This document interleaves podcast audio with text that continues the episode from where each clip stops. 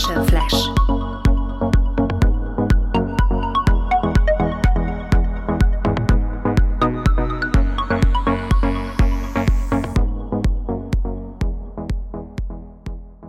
Jó estét kívánok! Marói Krisztina vagyok a Glamour magazin főszerkesztője és a Moholi Nagy Művészeti Egyetemnek a doktorandája, ahol is a divat és a média kapcsolatát kutatom, és egy olyan beszélgetést fog most folytatni, ami tulajdonképpen újraindítja HFDA Academy Fashion Flash beszélgetés sorozatot. Először ABC sorrendben meg fogom mutatni a beszélgető társaimat jó alaposan, hogy megismerjétek, és akkor utána még egy kutatást fogok felvetni egy ilyen kickoffként, hogyha van türelmetek, és akkor utána belecsaphatunk. Berecki Enikő generációs szakértő, aki 2006 óta több hazai és nemzetközi szervezet ifjúsági és generációs szakértője.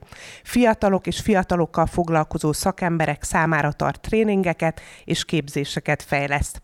2015 óta a Generations Dilemmas csapatával vállalatok számára integrációs tréningeket tart, mentorál és kutatásokat végez. Mediátorként a generációs feszültségek mentén kialakuló munkahelyi konfliktusok a szakterülete. Ugye hát örülünk, hogy itt vagy. A fiatalabb nemzedékeket három gyerekes édesanyaként, valamint egyetemi óraadóként testközelből is jól ismeri. Az ifjúsági és generációs témában népszerű Pán Péter Stop blog.hu alapító szerkesztőjeként szinte az összes ma élő, ma együtt élő generációval foglalkozik, írásai számos fórumon megjelennek, a Rejtélyes Z generáció című könyve idén májusban, azaz éppen, hogy csak megjelent, úgyhogy nagyon meleg. Következő partnerem Hegedűs Dóra, a Düszk divatmárka tervezője, egyetemi évei óta tudatosan építi urbánis hangulatú, hangulatú elsősorban férfi és unisex irányvonalakra fókuszáló márkáját, ami 2019 óta Düszk néven van jelen a hazai divat életben. A márka kimeríthetetlen inspirációja a kortás kelet-európai underground atmoszféra, amit a 70-es és 80-as évek rebellis karaktereivel és extravagáns, ugyanakkor funkcionális dizájnnal ötvöz. Dóra 2008-ban fejezte be a tanulmányait a MOME divat és textil tervezés mesterképzésén, ezt megelőzően pedig Erasmus ösztöndíjjal a London College of Fashion Menswear, and, Menswear Design and Technology szakán merült el a férfi ruha tervezésben. 2020-ban a Kievi International Young Talent versenyen a közönség külön díjában is részesült.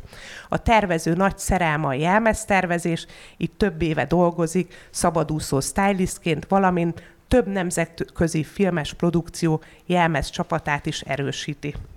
Örülök, hogy itt vagy. Imre Katalin, az Artista Divatmárka egyik tulajdonosa és tervezője, aki szintén a Móholi Nagy Művészeti Egyetemen, amit hozzátennék, hogy akkor még iparművészeti főiskolának hívtak, diplomázott, majd a Brighton University Fashion Textil szakán folytatta tanulmányait. Az Artista Studio 1994-ben alakult Budapesten, aminek azóta egyik tulajdonosa és tervezője. Számtalan hazai és nemzetközi divatversenyen vett részt a márkával, és részt vettek a KFD a nemzetközi mentoring programjában is. A márkát Ausztriához kötik szorosabb szálak, hiszen 2004-ben itt nyitották meg az első üzletüket, és sokáig szezonális kollekciójukat is a Bécsi Divat héten mutatták be. Nagyon örülök hogy itt vagy, és akkor a utolsó vendégünk Molnárné Szabó, Szabó Erzsébet, akit Zsóka, Zsókaként fogunk szólítani. Egy 20 év alakult magyar családi középvállalkozás az Axamó ruházati Kft. ügyvezetéje. 2016-ban fokozatosan kezdte el átvenni édesanyjától a cég vezetését, kezdetben műszaki vezetőként, majd ügyvezető helyettesként, és 2018-tól ügyvezetőként támogatja az Axamó fejlődését. Úgyhogy az, az látszik teljesen nyilvánvalóan, hogy ki mérül itt szerintem, tehát hogy ez nagyon jó párbeszédnek ígérkezik, ugye több generációs megjelenik, vannak, ahol már generációs váltások is zajlanak, tehát nekem nagyon megtisztelő, hogy veletek beszélgethetek, és hogyha egy kicsit még van türelmetek, akkor fölvetnék egy, egy kis kutatást, ami az Z-generációról szól, ezt egy ilyen kikoffnak szánom, és akkor utána a kérdésekre ráfordulunk. A Firenzei Polimóda divatmarketing menedzsment és divatüzleták hallgatói és oktatói által végzett kutatási projektben a Firenzei Divatiskola azt próbálta meg jobban megérteni, hogy a mai diákok hogyan látják a jövő divatiparát. Ez egy diákok által diákoknak szervezett közvéleménykutatás volt, amiben az oktatók csak iránymutatást adtak. A tanulmány több mint 300 a divatiskolába járó alap- és posztgraduális hallgató véleményét gyűjtötte össze, és további Gen Z vagy, generá- vagy Z generáció és milleniál fogyasztók válaszait is feldolgozta. Az iskola üzleti tanszékének két oktatója, Lilith Bonenszegni és Szilvia Fossati vezetésével a diákok az iskolai projekteknél használt hagyományos módszertan követték. Ha megengeditek, pár kiindulást kivettem ebből a, a felmérésből. Például az egyik dolog, ami kiderült ebből a felmérésből vagy kutatásból, hogy a szabadság a legfőbb érték a Z-generáció számára. A Z-generáció azt várja a márkáktól, ez már a második pont, hogy aktívan részt vegyenek a társadalom ügyeiben. Véleményük szerint arra kell használniuk az erejüket, hogy releváns és generációs történetmesélés révén erőteljes üzeneteket küldjenek. A harmadik egy szomorú eredmény volt, hogy a diákok 10% azt válaszolta, hogy nem ismer igazán fenntartható márkákat. A negyedik, amit én kiszedtem, a kutatók szerint minden az átláthatóságra vezethető vissza. Az ő konklúziójuk az volt, hogy többet kell tudnunk a márkákon belüli termelési rendszerekről, jelenleg nincs igazi átláthatóság, és fontos lenne számunkra, hogy tudjuk, mit gyártanak, hol gyártják, és kik készítik a termékeket, és az utolsó, és tényleg köszönöm a türelmet, hogy nagyon fontos nekik a befogadó közeg, az inkluzivitás, és elvárják, hogy az idősebb generációk ne csak papoljanak dolgokról, meg erről, hanem cselekedjenek is, és elvárják, hogy a márkák hitelesek legyenek. Ez egy nagyon aktuális kutatás, azért ö, hoztam el, szóval ebből ki tudunk szerintem indulni, és először akkor a Katihoz fordulnék. A véleményed szerint, Kati, ö, mennyiben változott a tervező szerepe? Milyen korszerű követelményeknek kell meg, megfelelni szerinted most és a jövőben, ami már másmilyen, és hogy különös tekintettel érdekelne, hogy a digitalizációval kapcsolatban ez hogy van? Én azt látom, hogy a tervezés, mint olyan, az egy kicsit háttérbe szorul ahhoz képest, amit kommunikálni kell róla. Tehát, hogy sokkal fontosabb a story, vagy a storytelling, vagy a történetmesélés, mint az, hogy milyen ruhát tervezünk. Tehát időben is sokkal többet vesz igénybe, mint a, a tervezés, de mondjuk ez abból is adódik valószínűleg, hogy úgy már szinte mindent megcsináltunk életünkben, tehát a kísérletező fázison mi már túl vagyunk, persze nyilván azért van kísérletezés is, és azt nagyon szeretjük, csak sokkal kevesebb, és sokkal nagyobb hangsúlyt kell fektetnünk arra, hogy mit kommunikálunk, hogyan, és milyen csatornákon keresztül. Tehát ez mindenképpen egy nagy változás, és mi ezt elég későn vettük fel ezt az érzést, vagy ezt a fonalat, mert azt gondoltuk, hogy ha van egy jó termékünk, akkor az majd jó lesz. De nem így van. Ha van egy jó kommunikációnk, akkor akármilyen a termékünk, az jó lesz. Ez, ez, ez a változás, vagy én ezt így érzékelem. Ja, majd még más aspektusokból is érdekel, csak nem akarom így előre lelőni a poénokat. Dóra, tőled ugyanezt kérdezném, ugye ti azért is, hogy itt egymás mellett ültök, mert tulajdonképpen mind a ketten tervezőként, de egy teljesen különböző generációból érkeztek, hogy te, te mit látsz így a változásban, a digitalizálódás vonalán, meg úgy egyébként a saját karrieredben? Én igazából csak ezt megerősíteni tudom, amit itt a Kati mondott, és ez őszintén nekem is nehézséget okoz, hiába vagyok egy fiatalabb generáció, mert hogy amikor én elkezdtem ezzel a pályával ismerkedni, vagy kitalálni egyáltalán egy tervezőként szeretnék dolgozni, akkor még pont ilyen márkák voltak előttem, mint az Artista, az Összvibel, a Józa, Danuska, nem tudom. Ö, és, és nyilván az a modell volt az, amit én elképzeltem, hogy majd tíz év múlva, amikor eljutok a pályámnak arra a részére, akkor majd valami hasonló márkát szeretnék vinni vagy elképzelni. Viszont menet közben hozzátársult az, hogy olyan szinten fontos lett a social media, illetve a, az online jelenlét, hogy, hogy valóban egyre hátrébb szorul az, hogy maga a tervezés és a kreatív alkotói folyamat is ö, érvényesüljön, és ez nekem is, hiába vagyok 30 éves, nekem is ugyanannyira nehézséget okoz, mert azt érzem, hogy én például nem vagyok egy olyan alkattomból adódóan se, aki, aki napi szinten tudná azt kommunikálni, hogy pontosan akkor mégis a márka hogyan működik, ö, kihez szeretnénk szólni, tehát igyekszünk, meg, meg igazából, mert az alapítás óta nagyon fontos nálunk a storytelling, tehát hogy már mi tudatosan úgy indítottuk el a márkát, hogy kommunikáljuk azt, hogy, hogy kihez is szólunk, milyen fajta szortimenttel dolgozunk, kik vannak a csapatunkban, tehát hogy ez már a legelejétől fogva egy fontos része volt a, a márkaindításnak, de azt, azt nagyon érzem, hogy az, hogy tudjon növekedni a márka, vagy minél ismertebb lehessen, ahhoz szükséges lenne az, hogy, hogy egy folyamatos online jelenlét is társuljon ehhez. És ez egyedül áll, tehát egy, mivel én egyedül csinálom a márkát, egy brand van, aki alkalmi szinten eseményekkel kapcsolatban szokott segíteni, így ez azért egy különös nehézséget okoz, és azt látom, hogy ez, ez, ez egy csapatmunka, tehát hogy ez csak akkor tudna fejlődni, vagy működni, hogyha ha lenne mellettem egy pár olyan ember, akár z-generációs ember, akik látják azt, hogy hogyan lehet ezt előrevinni, vagy megszólítani további célcsoportokat.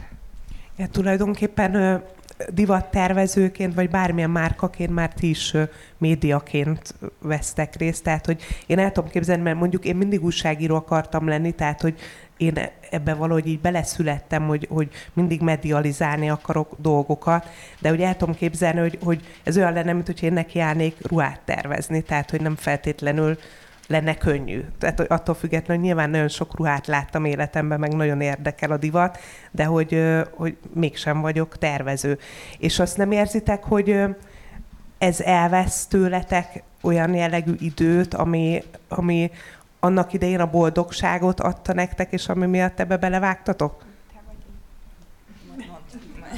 De. Egészen tömören, de hogy is nem. Hát pont erről van szó, hogy a tervezés az igazából um, háttérbe szorul ahhoz képest, amennyi időt kell szánnunk a kommunikációra és a különböző social media felületek kezelésére, úgy, hogy igazából nem is mit csináljuk. Tehát van egy marketingesünk, aki az online médiát kezeli, de akkor is a kontenteket nekünk kell szolgáltatnunk és így is keveset adunk, és állandóan felhív, hogy de lányok, kéne valamit csinálni, de szóval, hogy ez egy ilyen folyamatos észben tartás, hogy már, tehát ha valamit csinálunk, mondjuk az asztalon, a szabászasztalon, és az jól néz ki, akkor arról az kell, hogy eszünkbe jusson, hogy ó, ezt akkor most posztolni kellene. Tehát ez egy olyan más gondolkodásmód, ahhoz képest, hogy elmerülök egy ruha tervezésében és, és modellezésében, hogy nem, a, nem az a lényeg, hanem az, hogy erről mit fogok kommunikálni. Igen, tehát a Csíkszer Mihály féle flow az így megtörik, így ö, nagyon hát röviden. ebből a szempontból igen, egy másfajta flow keletkezik ezáltal azért, de mégsem az az alkotás flow. Ugye azt érzékem, hogy nálad sose volt eufória ez, ez ügyben a média, közösségi média beköszönésénél. Én egyébként emlékszem, a tízes évek elején egy külföldi tervezővel beszélgettem, aki azt magyarázta nekem egy interjúban, amit készítettem vele, hogy ez mennyire fantasztikus, hogy van a, a Pinterest, és egyáltalán, hogy ezek az ablakok így megnyíltak, mert annak idején neki, mint tervezőnek el kellett utaznia. Tulajdonképpen most ülve az irodájában mindenféle inspirációt tud gyűjteni, tehát szabályosan eufórikusan beszélt, és akkor még emlékszem, hogy én is úgy gondoltam, hogy tényleg ez mennyire fantasztikus, hogy mennyivel jobb lehet így, most könnyebb lehet divat tervezni, mint annak idején. Ma már ez az eufória úgy érzem, hogy kezd egy kicsit alább hagyni, nem? Csak annyit tennék hozzá, hogy, hogy igen, ez, ez nagyon sokat segít inspirálódás szempontjából, viszont egy borzasztó nagy verseny is keletkezett ezzel, tehát hogy amit én látok, hogy pont a, az én, méret, az én márkámhoz hasonló méretű márkákban rengeteg van. Tehát, hogy és nyilván a, a célcsoportunk viszont nem fogja az összes több ezer márkát bekövetni az Instagramon, vagy figyelni, hanem ki fog magának választani egy-egyet, és nem is biztos, hogy ez az a múlik, hogy mennyire mennyivel jobb vagy izgalmasabb az a márka, hanem egész egyszerűen az adott programnak az algoritmus alapján fog ez eldőlni, és hogy, hogy ez szerintem nagyon, és akkor ez kicsit válasz arra is, hogy mennyire lehet most érvényesülni, vagy majd ez, ezzel kapcsolatban is tudunk beszélgetni, de tehát, hogy még, még nekem is nehéz, és el tudom képzelni azt, hogy aki fölöttem lévő generáció, ott ez milyen fajta törést okozhat. Ugye a generációváltás miatt vagyunk itt, amit én így próbáltam úgy magyarázni, hogy beszéljünk inkább generációváltásról úgy, hogy a generációk közti együttműködésre próbálunk koncentrálni, hogy hogyan lehet ezeket a generációkat valahogy jobban összekapcsolni, és hát nyilván ennek te nagy szakembere vagy. Először azt kérdezem, hogy mik a kihívások itt a a generációk között, vagy ebben a hívjuk generációváltásnak, hogy jön az új generáció, az Z-generáció, és nagyon másmilyen.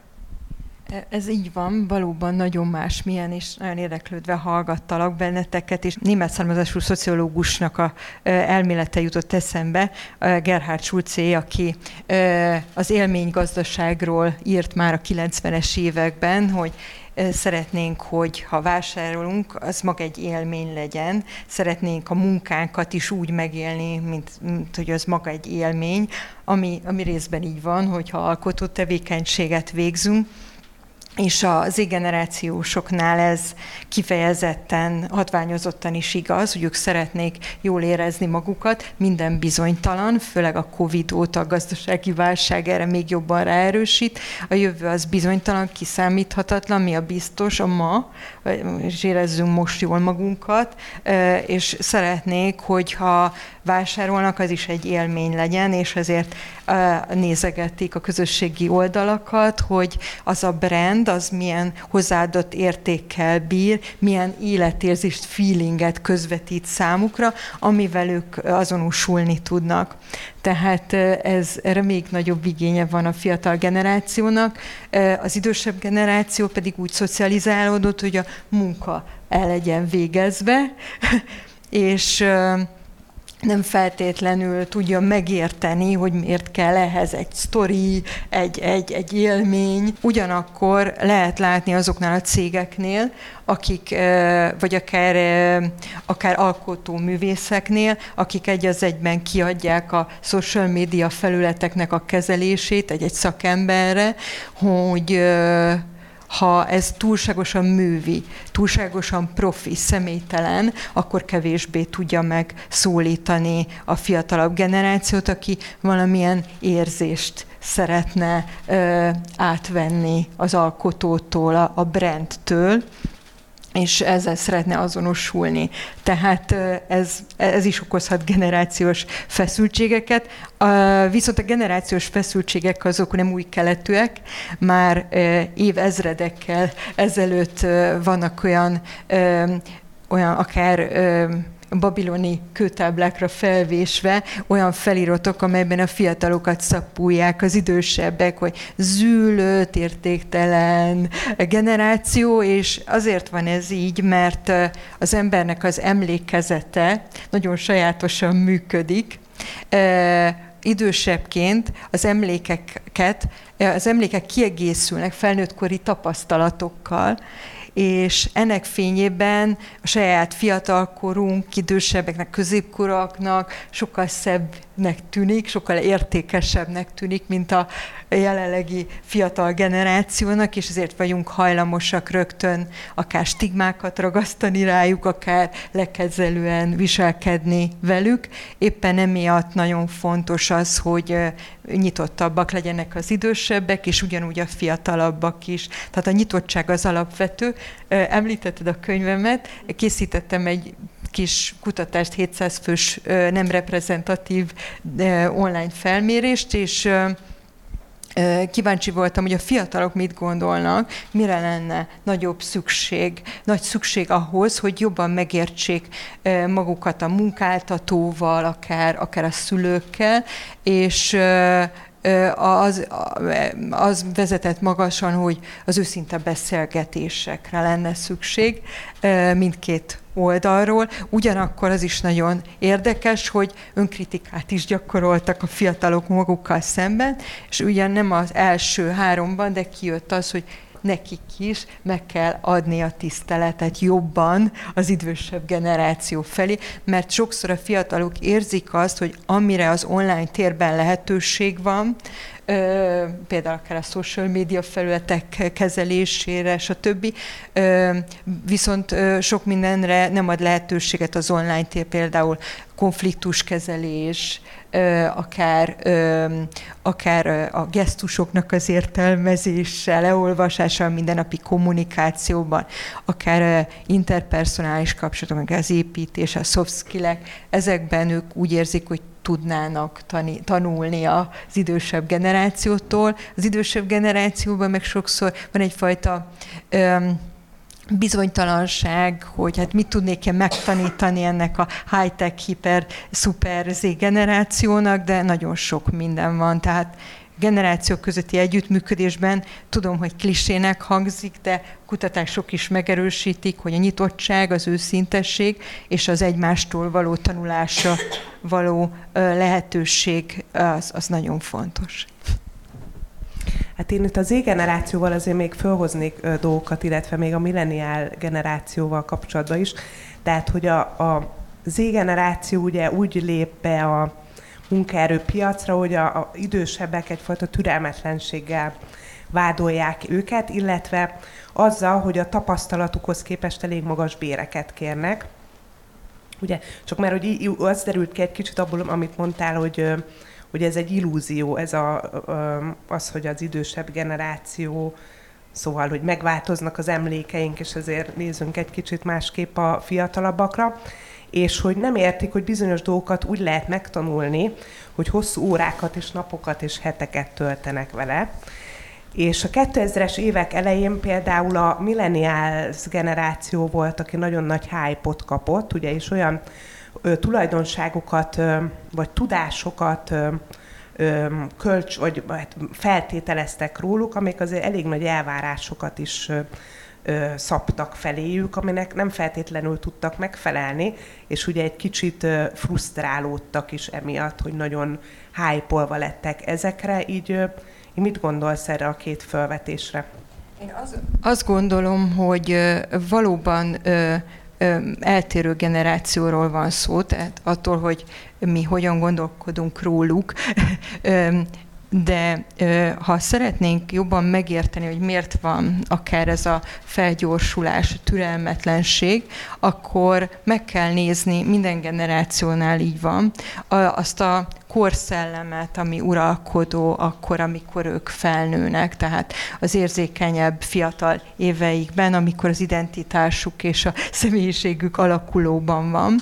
És ugyanis ezek mentén, az élmények mentén, ezeknek a hatására alakítanak ki ők homogén csoportot elkülönülve az előttük lévő nemzedékektől, és talán akkor jobban meg tudjuk érteni, hogy miért türelmetlenek, miért akarnak mindenre, mindenre instant megoldásokat, ugyanis az online térben minden rögtön elérhető, egy kattintásra ott van, nem kell kivárni a problémáinkat is, akár kitehetjük, arra is jönnek a megoldások rögtön, és a neveltetésüket is érdemes megvizsgálni, vagy legalábbis odafigyelni a munkáltatói oldalról, arról, hogy milyen nevelési stratégiák mentén nevelik őket otthon, és milyen hatások kérik őket. Tehát a szülők igyekeznek egy csodálatos, boldog gyermekkort megadni a mai munkába a belépő fiatalok számára, ők zömében a kulcsos, a régi kulcsos gyerekek,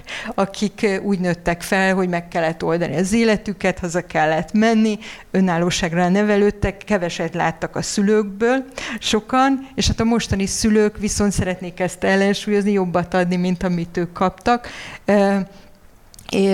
és hát ebben a bizonytalan világban sokan túlféltik a gyereküket, igyekeznek őket megerősíteni, bármit megtetsz, bármi lehet belőled. Ugyanez ömlik rájuk a közösségi médiából, és hogyha belépnek a munkavilágába, akkor sokan akkor tapasztalják meg azt, hogy, hogy hogy hogyan is működik a felnőtt élet, mi a realitás, és az arcon csapja őket.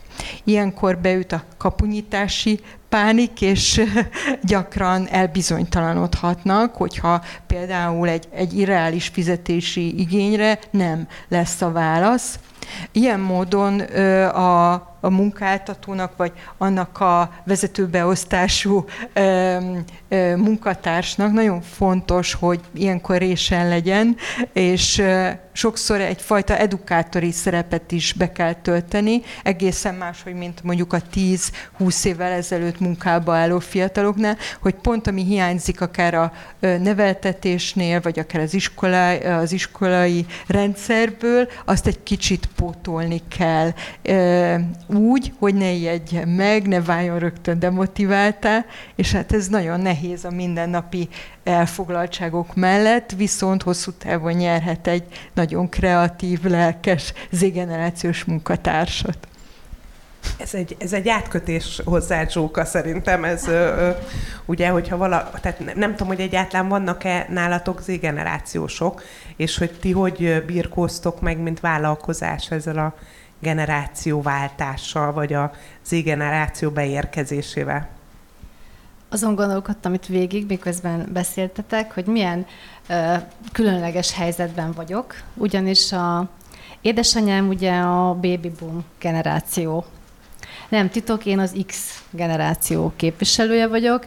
Két lányom van, a nagyobbik Y generációs, és a kisebbik Z ez azt jelenti, hogy a teljes vertikumot átöleljük, és ennek minden előnyével és hátrányával.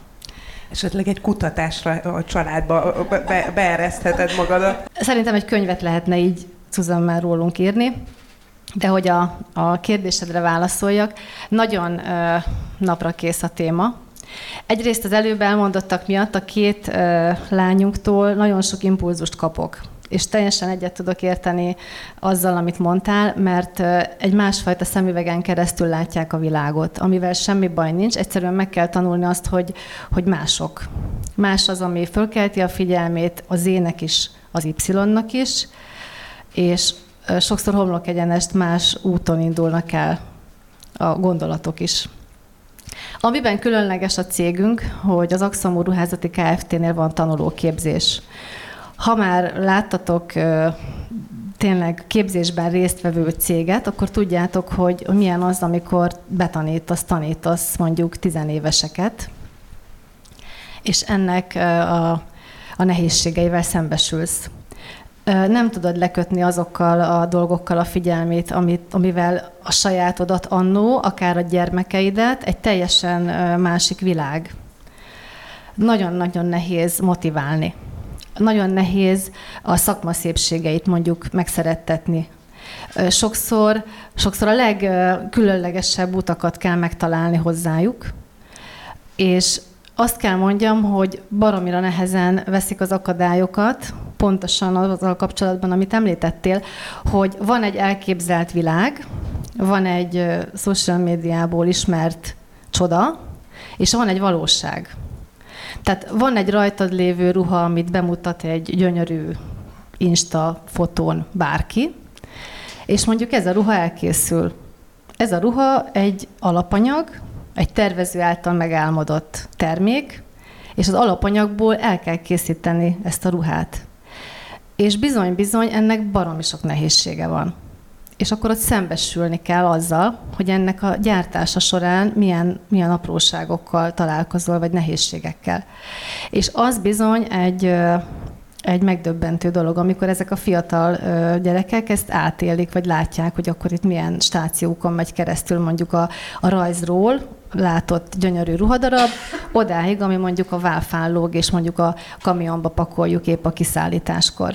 Egyébként nagyon nagy hibát látok abban, hogy nem vagyunk elég gyakorlatiasak. Túl sok az elmélet. Túl sok a, a a lufi, és nincs valóság. Egyébként sokat gondolkodtam rajta, ugye építész vagyok, ahogy el is mondtad. Az építészet lényege az, hogy, hogy alaprajzokból, metszetekből, homlokzatokból leképez az agy egy, kép, egy, egy épületet egy térbeli alkotást. A divattervezés lényege, ahogy magamnak megfogalmaztam, ugyanúgy a, a szabás mintákból leképzel egy térbeli terméket. Na most ennek, a, ennek az elmélete és a gyakorlata egy ruha esetében annyira más, hogy ennek a stációit bemutatni, megtanítani egy Z-generációs fiatallal, emberpróbáló. Tehát ne szépítsük a dolgot, nem véletlen az, hogy mondjuk ezt a képzést is egyre kevesebb cég csinálja, és mondjuk farolnak ki ebből a feladatból, mert, mert ez, egy, ez egy külön történet, amiről csak erről tudnék beszélni itt veletek órákat. Tehát én ezt látom nehézségnek, hogy nem mindig látjuk reálisan. Tehát szeretettel kell fordulni a fiatalok felé, de látni kell, hogy mik azok a, a dolgok, amiket meg kell tanulni, meg kell tanítani, és türelemmel. Egyébként mindig van fiatal gyakornokunk, nagyon sok olyan kollégánk is van, aki nálunk tanuló volt, és később lett kollégánk, sorolhatnám és ők is végigmentek ezeken a, ezeken a lépéseken, ezeken a lépcsőfokokon. És ott bizony mind a két fél részére egy, a türelem a legfontosabb szó, amit, amit tudok mondani, a szakmai alázaton túl. Tehát ahhoz, hogy, hogy valakit betanítsál, és tényleg itt a, a szakma csínyát, binyát gondolom, ahhoz ö, befogadónak is kell lenni, és aki átadja, annak is nagyon-nagyon figyelmesen fókuszálni kell arra, hogy mit akarok megtanítani. Dórihoz fordulnék ezután. Mennyire nehéz fiatal tervezőként betörni a köztudatba? Nehéz. Itt pont még a beszélgetés előtt szóba került az közöttünk, hogy hogy mennyire más, hogy állok például én már egy, egy márkaépítéshez, mint a, a fölöttem lévő generációk, és mennyire próbálok én is új utakat találni hogy, hogy hogyan lehet egyáltalán érvényesíteni a márkát, vagy azt a víziót, amit én szeretnék közvetíteni. Mert hogy, hogy én is azokba a problémákba ütközöm, hogy sokkal fontosabb az instant jelenlét, mint, mint maga a termék, vagy maga az alkotás folyamata. És nem titok, hogy én párhuzamosan mást is csinálok, tehát hogy nem csak a, a márkával foglalkozom, hanem mellette filmekben dolgozom, színháznak dolgozom, stb kitaláltam, hogy na, akkor csak a márkával szeretnék fókuszálni, márkára szeretnék fókuszálni 2019-ben, utána ütött be a Covid. Nekem akkor lett volna a márkám első bemutatója, és egy komplett kommunikációs tervet összeraktunk a brand manageremmel, hogy akkor ezt hogy fogjuk felépíteni, milyen események lesznek körülötte, és akkor ezt az egészet így elmosta a, a vírus, és akkor nyilván én is leültem, hogy akkor, akkor mi az a formátum, amiben én ebben tudok gondolkodni a jövőben, hogyha ez jelenleg, hogyha így tervezek, ez egy instabil dolog.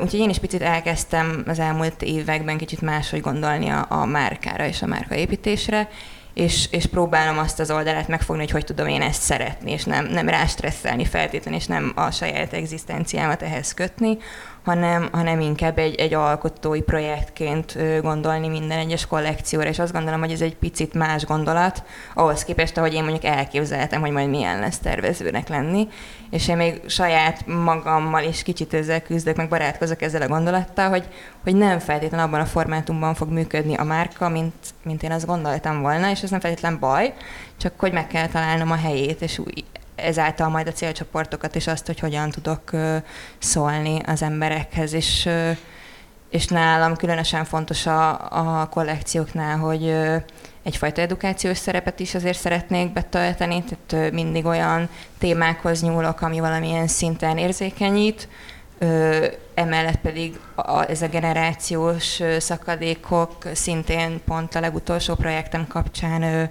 előjöttek, és olyan párosokon fotóztuk a kollekciót, ahol az 50 x éves színésztől az ő lányának két Z-generációs színésznő, rajtuk mutattuk be a márkát, és ezáltal próbáltuk szintetizálni ezt a, ezt a szakadékot egy kicsit, illetve érzékenyíteni azt, hogy, hogy a divat ilyen formán akár ki lehet, tehát hogy lehet hozzá kapcsolódni, csak nyilván meg kell találni azt, hogy, hogy mi ennek az útja.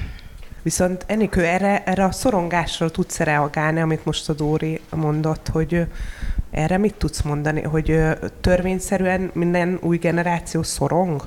Vagy a mostani Z generáció, vagy Y generáció jobban szorong, mint mondjuk a X generáció véleményed szerint?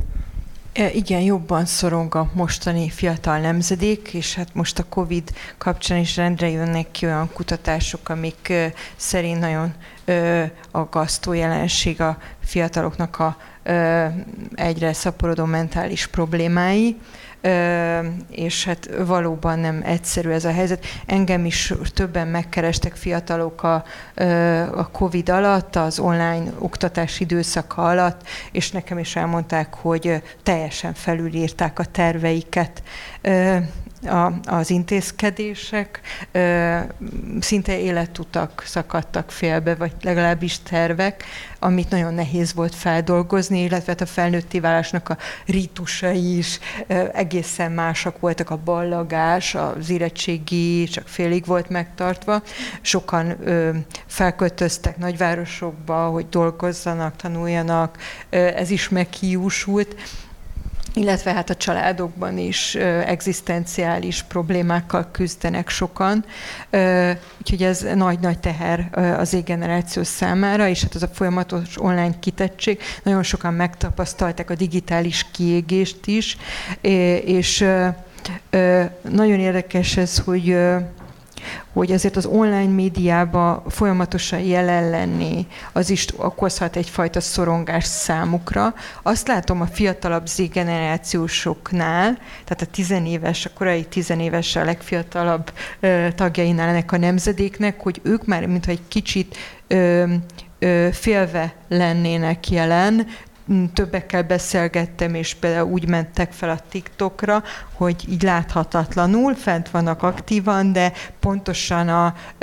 a kritikától, a negatív visszajelzés miatti félelmükben nem gyártanak még kontenteket, mert a folyamatos visszajelzés az frusztráló lehet, és nagyon érdekes volt, amit mondtál, és így elgondolkoztam ezen, hogy hogy, és a szembe jutott a gasztronómia területén, beszélgettem egy, egy hölgyel, aki mesterséf, vagy séf, egy elismert séf, és ő is mondta, hogy sokszor úgy érzik, hogy ami ott van az Instagramon, azt, azt, azt ők is el tudják készíteni. Egy, egy ilyen öncsalás állapotába kerülnek bele öntudatlanul sokan, anélkül, hogy kilépnének az alkotás folyamatában.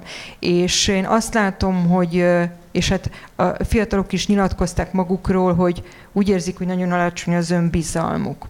És hát ez szinte természetes, hogyha ezekbe a folyamatokba belegondolunk, mert hogyan fejlődik az önbizalom, úgyhogy egy kicsit kilépek a komfortzónámból, és valamit megmutatok magamból, és, és ez egy, egy sikeres tevékenység, még hogyha egy pici dolog is, de büszke lehetek magamra, hogy elértem, elértem valamit, és és ilyen módon több Z-generációs fiatal, aki, akit mondjuk nagyon túlféltenek otthon, és nem lép ki, nem mutatja meg magát a, a, a való életben, nem csak a közösségi médiára gondolok, vagy nem próbál megcsinálni valamit az online világon túl. Ha belegondol, hogy mivel tölti az éveit, akkor, akkor hát nagyon értéktelennek tartja önmagát, vagy az életét, és, és hát ilyen módon van egyfajta veszély is, hogy elidegenednek saját maguktól is, és a munka világa azért sokaknál áttörést tud hozni, amikor bele vannak kényszerítve egy olyan helyzetbe, hogy igen, most mutasd meg magad, most alkos valamit, csak ilyenkor azért nagyon sok az aránytalanság, és nagyon fontos, hogy ott legyen egy, egy olyan támogató közeg, ami ezt helyre tudja náluk billenteni.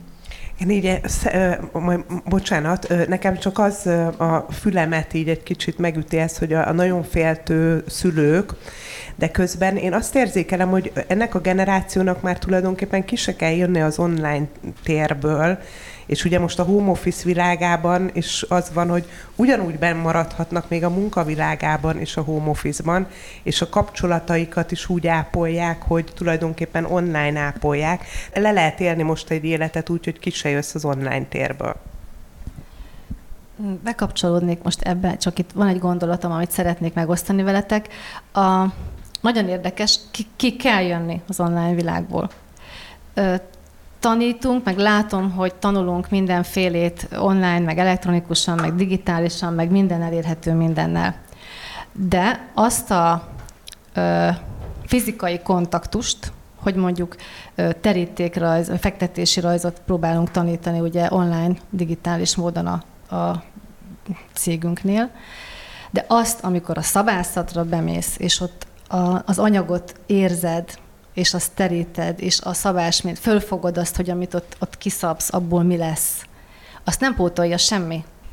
De itt lép be az a dolog, hogy akkor lehet, hogy nem lesznek szabászok, és nem lesznek varrónők, és maradunk az online térben, illetve egyre inkább afelé haladunk, hiszen a metaverzummal már valóban egyáltalán ki se kell mozdulni, akkor se, ha szocializálódni akarunk. Én úgy gondolom, hogy ami a legnagyobb kihívás számukra az, hogy embernek megmaradjanak.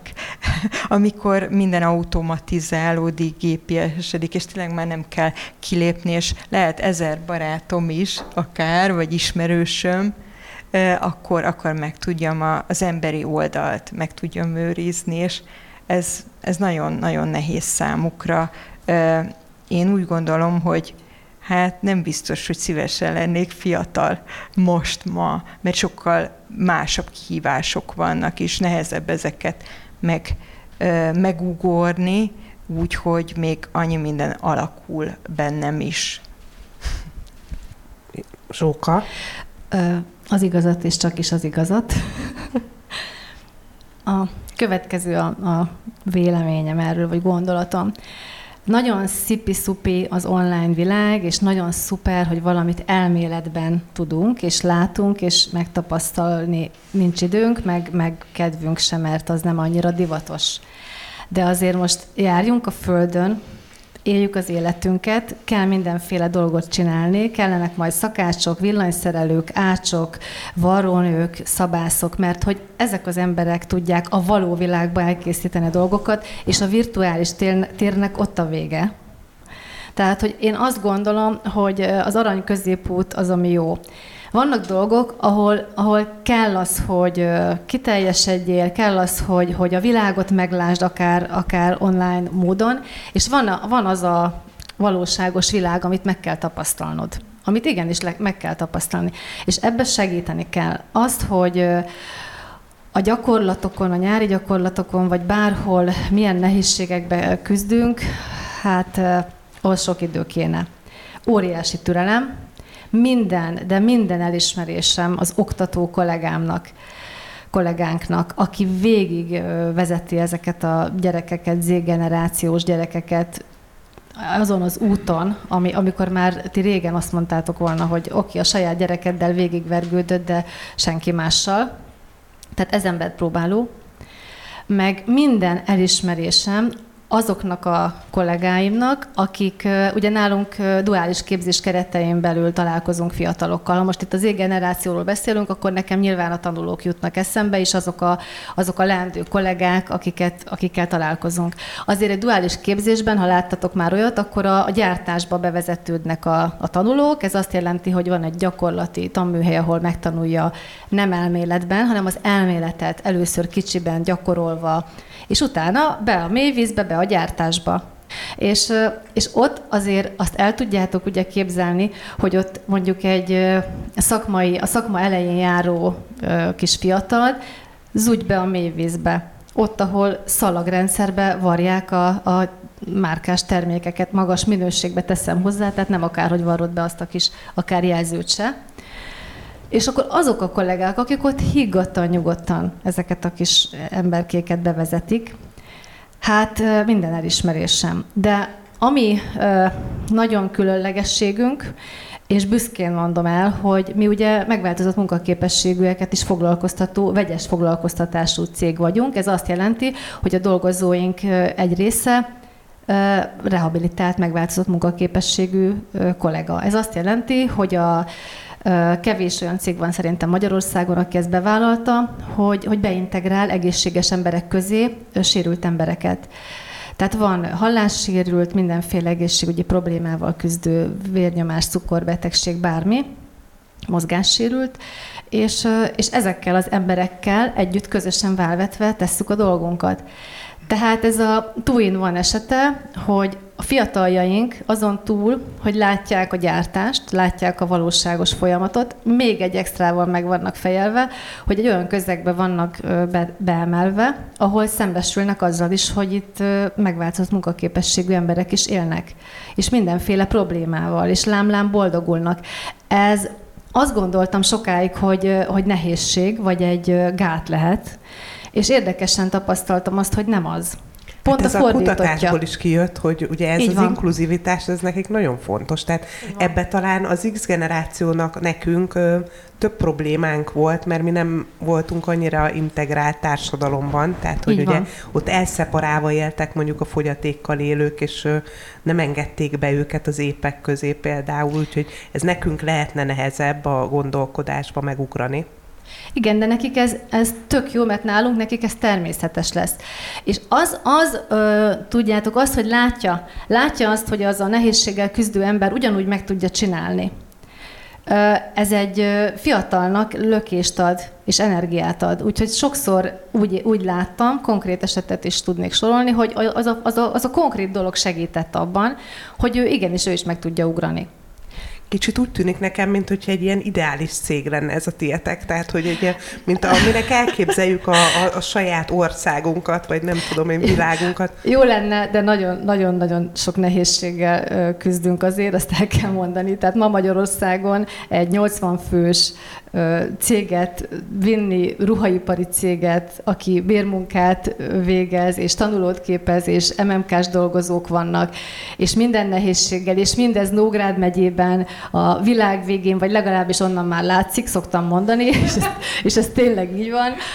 Úgyhogy 18 településről járnak be a dolgozóink, nincsen tömegközlekedés normálisan, saját kis gépkocsikkal, telikocsis rendszerrel, egy sofőrrel a környező kollégákat összeszedve, hazavíve, háztól házig hurcibálva, tehát olyan nehézségekkel vagyunk vagyunk, hogy szükséges együtt élnünk, ami, együttműködési ami, képességről ad tanúbizonyságot. Pontosan. És amit még akartam mondani, és nem akarom elvenni a szót a többiektől, de fontos, hogy itt most, ha erről beszélünk, és alkalmazkodás, és beintegrálódás, és a Z-generációnak a többi generációval együtt dolgozása, azért, azért ne, ne felejtsük el, hogy, hogy, hogy kell egy jó csapat ehhez. Én hihetetlenül büszke vagyok a kollégáimra és az Axamú minden dolgozójára. Az, amit most mi az elmúlt két évben végigcsináltunk, az meggyőződésem, hogy duplán számít. Tehát az, hogy, hogy életbe vagyunk, hogy egy olyan cég, aki, aki európai top márkáknak abban a minőségben gyárt terméket, és azt most nem kell bemutatni, pláne itt ugye divattervezők ülnek a körünkben, hogy mondjuk mennyit tudott eladni, el tudjátok képzelni egy, egy tényleg komoly márkás ö, európai cég. Hát olyan, olyan visszaesések voltak, és olyan nehézségek, amik mondjuk te is mondtál, hogy, Dóri, hogy, hogy ö, hihetetlen. Azért ezt megélni, és ezt, ezt végigvinni, és nagyon-nagyon igaz az, hogy minden rosszban van valami jó, mert amit mi a kollégáimmal végigcsináltunk, és amilyen nehézségeket muszáj volt áthidalni, nem volt más választás. Ott volt egy probléma, és meg kellett oldani, és akkor hátra néztél, te következel, tehát nincs, nincs más. És ezt ö, látják a, a fiatalabbak is. És ez nagyon fontos. Tehát ez, ez még egy gondolat, hogy arra is hihetetlenül büszke vagyok, hogy akik tanulóink voltak, és most kollégáink, Azért van egy pár, sajnos nem elég, mert a varrónők közül sajnos nem nagyon tudunk beintegrálni, pedig nagyon ügyes ö, ö, varrónőket képeztünk. Ez nagyon nagy szívfájdalmam, de ez meg egy kicsit az oktatásnak is a, a, a nehézsége, és ez megint egy több órás történet. Tehát ez fontos, hogy ez így egyben kerek egész, hogy minden szegmensét lássa, aki, aki ezt nézi, vizsgálja. Lehet közbe vágni, és... Mondtam, a... hogy lehet. És az jutott ez eszembe, amikor mondtad, hogy büszke vagy a csapatodra, és hogy sikerült a fiatalokat is integrálni a csapatba, és generációk tudnak együttműködni, hogy ehhez szükség van egy jó vezetőre. És minden cégnél nagyon fontos, hogy, hogy ki vezeti, tehát, és ez megmutatkozik abban is, hogy a generációk közti feszültségeket sikerül-e áthidalni. Egyáltalán foglalkoznak ezzel, vagy a szőnyeg alá söprik, ugyanis a jellemzően Magyarországon nálunk a vezetőket úgy választották eddig, most már azért van egy szemléletváltás, de azért még zömében a régi rendszerből bevett mechanizmusok működnek sok helyen, hogy azt választották meg vezetőnek, aki a szakmában a legjobb.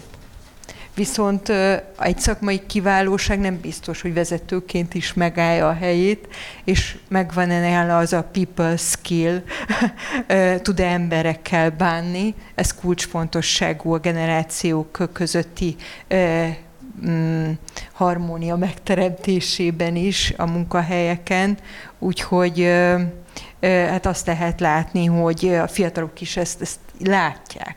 Nagyon tájékozottak, sok információ árad rájuk, és látják azt, hogy milyennek kellene lenni egy jó főnöknek, és igényük is van arra, több kutatás is rámutat erre, hogy a, a, a vezető is ö, tudja kezelni az, ö, őket is, ö, mint fiatalokat, illetve a csapatot is tudja menedzselni.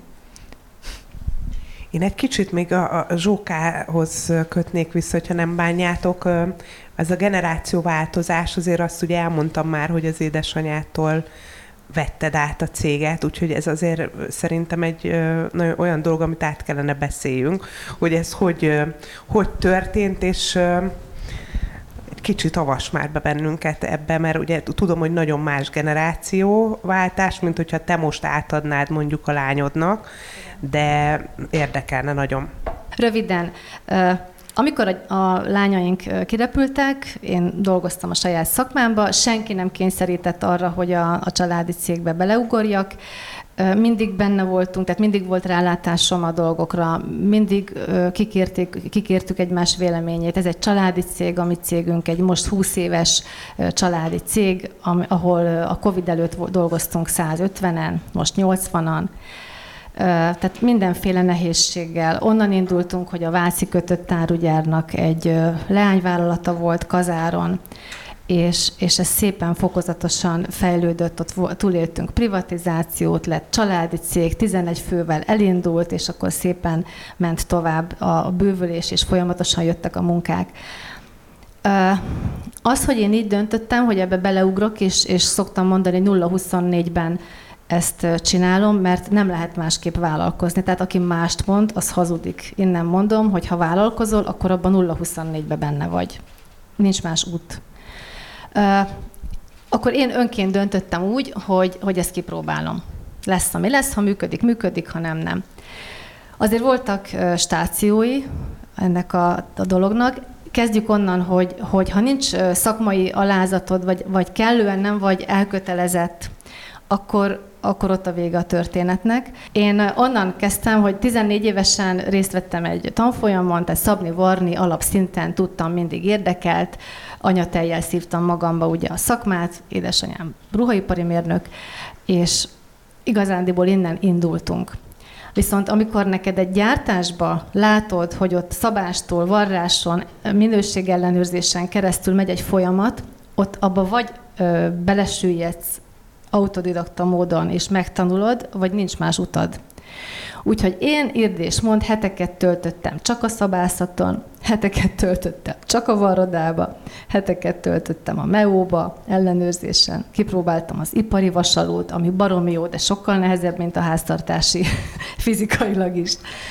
És aki azt hiszi, hogy a vasalás könnyű munka, az felejtse el. Most is mindörökké. és ezeken végigmentem Aztán sokat nevettek azon, hogy magam ö, mellé kaptam 20 rongydarabot, végigmentem a varrógépekhez, leültem, vartam egy darabot, és megnéztem, oké, okay, ez ez a varrat. Ez ez a varrat, ez most gomblukat csinál. És így szépen, fokozatosan megtanultam, megpróbáltam megtanulni a, magát a szakmát, amennyire lehetett. Nyilván mindig folyamatosan van ö, kihívás. A másik, amivel szembesültem, hogy oké, okay, annyi éves vagyok amennyi, de hát most tanulnom kell németet, angolt, én még igen, X generációs vagyok, oroszul nem adnak el, oroszt kellett tanulni, innen mondom a fiatalabbaknak annak idején, ki nem mondjuk, hogy hányban, de hogy a lényeg az, hogy nyelveket kellett tanulnom, informatikát kellett tanulnom, közgazdaságtant kellett tanulnom, egyáltalán vezetéselméletet kellett tanulnom, ennyi emberrel, alázattal, normálisan együttműködve. Ugyanakkor mindig csapatjátékos voltam, és, és hiszek abban most is rendületlenül, hogy, hogy csapatban kell dolgozni. Le, delegálni kell a feladatokat, vissza kell csekkolni, együtt kell gondolkodni, és csak így működik, sehogy máshogy.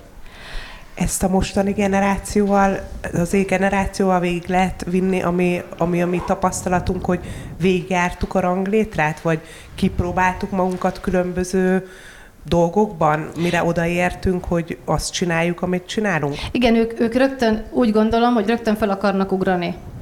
De aztán rá, rá fognak jönni, hogy a Himalájára nem lehet fölmenni rögtön. Ahhoz, hogy eljuss a Himalájára, először meg kell szinteken állni, és nincs tovább. Én azt tapasztalom, nagyon sok uh, aranyos történetem lenne, hogy, hogy, hogy meg kell tanítani őket, próbáld meg, tudod, hogy nem fog menni, te tudod, ő nem. Neki fut, akkor van egy magadbaroskodás, egy mélypont, és utána szépen rájön, hogy akkor hogy is kéne. Na és ott kell az a, az a szeretetteljes hozzáállás, hogy akkor tudod, hogy ötször annyi vízzel mosogat el, de kivárod ott viszont kell, kell az a kis nyugi, hogy akkor, akkor szépen fölépíteni. Igen, és akkor önmagukkal meghasonulnak, ugye, mert egyébként elég ökotudatosak, tehát hogy, hogy mégse sikerült kevés vízzel elmosogatni azt a tányért, akkor ez valahogy mégiscsak egy ellentmondás. Nagyon elszaladt az időnk, képzeljétek el, én, én órák hosszat tudnám ezt folytatni, de egy utolsó kérdésre maradt idő mindenkihez, úgyhogy kérlek egymás után mindannyian válaszoljátok meg hogy hogyan fogalmaznátok meg a generációs szakadék legnagyobb kívásait, és legfőképpen, mert eddig fogalmaztuk meg a kívásokat, a teendőket. Kreatív megoldásokra számítok. Tehát mi a teendő igazából? Van, van ez a generációs szakadék, nagyon nagy különbség. Ugye egy teljesen digitális korosztály, aki azt gondolja, hogy minden azonnal ott van, minden nagyon instant, és van a másik, aki megfogja a, a textíliát. E, én azt gondolom, hogy mindenképpen valami átjárhatóságot kell biztosítani a két világ között, és valahogy a szélsőségeket kell mm, csökkenteni, és egy kicsit elegyíteni ezt a két világot, és a saját gyerekeimmel is ezt csinálom, és e- szerintem elég jól, de most ezt nem azért van. Csak hogy de tényleg, szóval, hogy azt látom, hogy a, a gyerekeim nagyon szeretik a természetet, a kertet, a kerttel való foglalkozást, a megfigyelést, a leülést, a csendben maradást is, és ugyanúgy részt vesznek ebben a rohanásban is teljes melbedobással, és, és úgy látom, hogy kiegyensúlyozottak ebben, tehát hogy, hogy ők, nekik sikerült ezt meglépni, ezt az összemosódást a két világ között. Én, én azt gondolom, hogy tanulnunk kell egymástól, tehát hogy megpróbálni figyelni a másikra. Nekem anyukámmal is vannak, aki X generációs szintén problémáink, és az elmúlt egy évben kezdődött meg az a pont, hogy, hogy beszélgetünk. Ehhez én még kértem külső segítséget is, tehát én mondtam, hogy én nem biztos, hogy, hogy kiabálás és minden nélkül tudok vele feltétlen ö, normálisan úgy kommunikálni, hogy meg is halljam, amit mond, és ez fordítva is így van. És én azt gondolom, hogy az alattunk lévő generációknál is ez talán egy kulcs lehet, hogy, hogy meglátni azt, amiről itt beszélgettünk, hogy fiatalon ő milyen volt, és, és akkor kicsit ő is visszaemlékszik erre, és én is látom azt, hogy én most hol vagyok, és, és hogy juthatott elő mondjuk oda, hogy ő ahogy rám tekintett, hogy valahogy ez a, ez a megértés és tanulása a másik személyiségének, ami, ami azt gondolom, hogy egy érdekes része lehet. Enikő, szerintem ez a mediálás, ez, ez, ez most, ahogy te ezt elindítottad, ennek nagyon nagy jövője van, úgy hallom a Dóri válaszából is. Igen, én mediátorként is tevékenykedem, úgyhogy nagyon dicséretes, hogyha valaki érzi a saját korlátait és szak, szakemberhez fordul, mert rengeteg fölösleges kört is megspórol magának az ember. Amúgy nem igazán tudnék újat mondani, mint ami elhangzott, de valójában az idő az kulcs, amit együtt eltöltünk, illetve annak a hiánya, mondják hogy a családokban általában 7 percet beszélgetnek a családtagok, amiben már a logisztika is belefoglaltatik, ami nagyon kevés, és hát a könyvemben egy érdekes ötlettel hozakodtam elő, ami ugye a szerkesztőt is meglepte, de azt javasoltam, hogy csináljunk együtt közös tevékenységet, például házi munkát. Mert annak úgy, úgy nagyon nehezen indul el a kapcsolatfelvétel, hogyha már eleve keveset beszélgetnek, akár a munkahelyen, akár a családban, hogy rögtön a problémával indítunk. Zahár Gábor jut eszembe, aki ezt bevittek egy majd, hogy nem túladagolt fiatalt, és a kosárlabdáról kezdett el vele beszélgetni, mert volt egy közös pont, és otthon is legyenek ilyen közös tevékenységek, nem feltétlenül a generációs különbségekről vagy a problémákról, hanem mondjuk csináljunk egy házi munkát, de kezdjünk el együtt mosogatni, vagy akár a munkahelyen is tényleg hívjuk oda az újoncot, és kezdjük bevonni a gyakorlati teendőkbe, és akkor, akkor megvalósulhat valóban a kölcsönös egymástól való tanulás is, és oldódhatnak ezek a feszültségek, de az időt azt nem lehet megspórolni. Ez szerintem egy nagyon praktikus tanács. Zsóka, tiéd az utolsó tanács így az estére? Az én tanácsom nagyon praktikus és egyszerű, és kapcsolódik abszolút, amihez, amit mondasz. Szeretnék visszafelé, tehát, hogy a, amit megtanultam, hogy mondjuk az édesanyám felé, akitől a generációváltás ugye elindult is, és a cég átvételével kapcsolatban, ott egy kulcs szó az, ami eszembe jut, a szereteten túl nyilván, mert hát anya-szülő kapcsolatról beszélünk, egyébként pedig a türelem, tehát, hogy türelmesnek kell lenni. Ennek minden aspektusával, a másik pedig, a, a előre pedig nyilván az ember tőlem sokkal okosabbak mondják, hogy azért kapjuk a gyerekeinket, hogy tanuljunk tőlük. Ezt abszolút így gondolom, és lehet, hogy még pár évvel ezelőtt ezt nem, nem láttam volna be. Most úgy gondolom, hogy egyrészt figyelni kell a fiatalabbakat, és tanulni kell tőlük, mert mindennek oka van, hogy mit miért gondol úgy. És amivel abszolút osztom a véleményedet, hogy az együtt töltött idő, Például a kisebb lányommal remekül tudunk együtt főzni, mind a ketten szerintem ebben kreatívak vagyunk, és, és ott kell az a ráfordított idő, kell a közbeni sztorizás, kell a, a közbeni kibeszélése a dolgoknak, annak van egy különleges hangulata, és mondjuk az idősebb lányommal remekül túrázunk együtt, mondjuk egy kirándulás kapcsán fotókat készítünk, megbeszéljük a világ nagy dolgait, ugye egy, egy divattervező és egy közgazdász gyerekről beszélünk, nyilván a kreativitás és az egyéb más gondolkodás jelen van, és abban egyetértek teljesen, hogy a, a, ezekre a, a közös kapcsolódási pontokra fordított időt mindent ide-oda téve nem lehet lerövidíteni, ezt nem lehet bizony-bizony rövidebbre fogni, nem lehet felturbózni, azt rá kell szánni, és figyelni kell a másikra. Egyszerűen figyelni kell, és, és az utolsó gondolat, amit nem tanultam meg talán elég jól anyaként, mikor kisebbek voltak a gyerekeim, hogy hagyni kell elesni. És hagyni kell, hogy megtapasztalja, hogy az, az, az miért rossz, vagy miért jó. Ezek talán a fontos fontos szempontok számomra. Én, én boldog vagyok, mert az elején úgy éreztem, hogy a beszélgetés ilyen nagyon nagy feszültséggel indult, tehát hogy a, a, a, az X generáció szapulta az E generációt, és akkor a, a végére most elérkeztünk oda, hogy, hogy megoldásokat keresünk. Szerintem sok aspektust tudtunk érinteni így a generációváltásra, nyilván ez egy sorozatot ér meg mindenképpen, úgyhogy Zsóka, Kati, Dóri és Ennikő nagyon szépen köszönöm, és természetesen ez az epizód hallható és látható lesz a HFD a Spotify és YouTube csatornáján, ugye ez a Fashion Flash beszélgetés sorozat, és köszönjük szépen a figyelmet!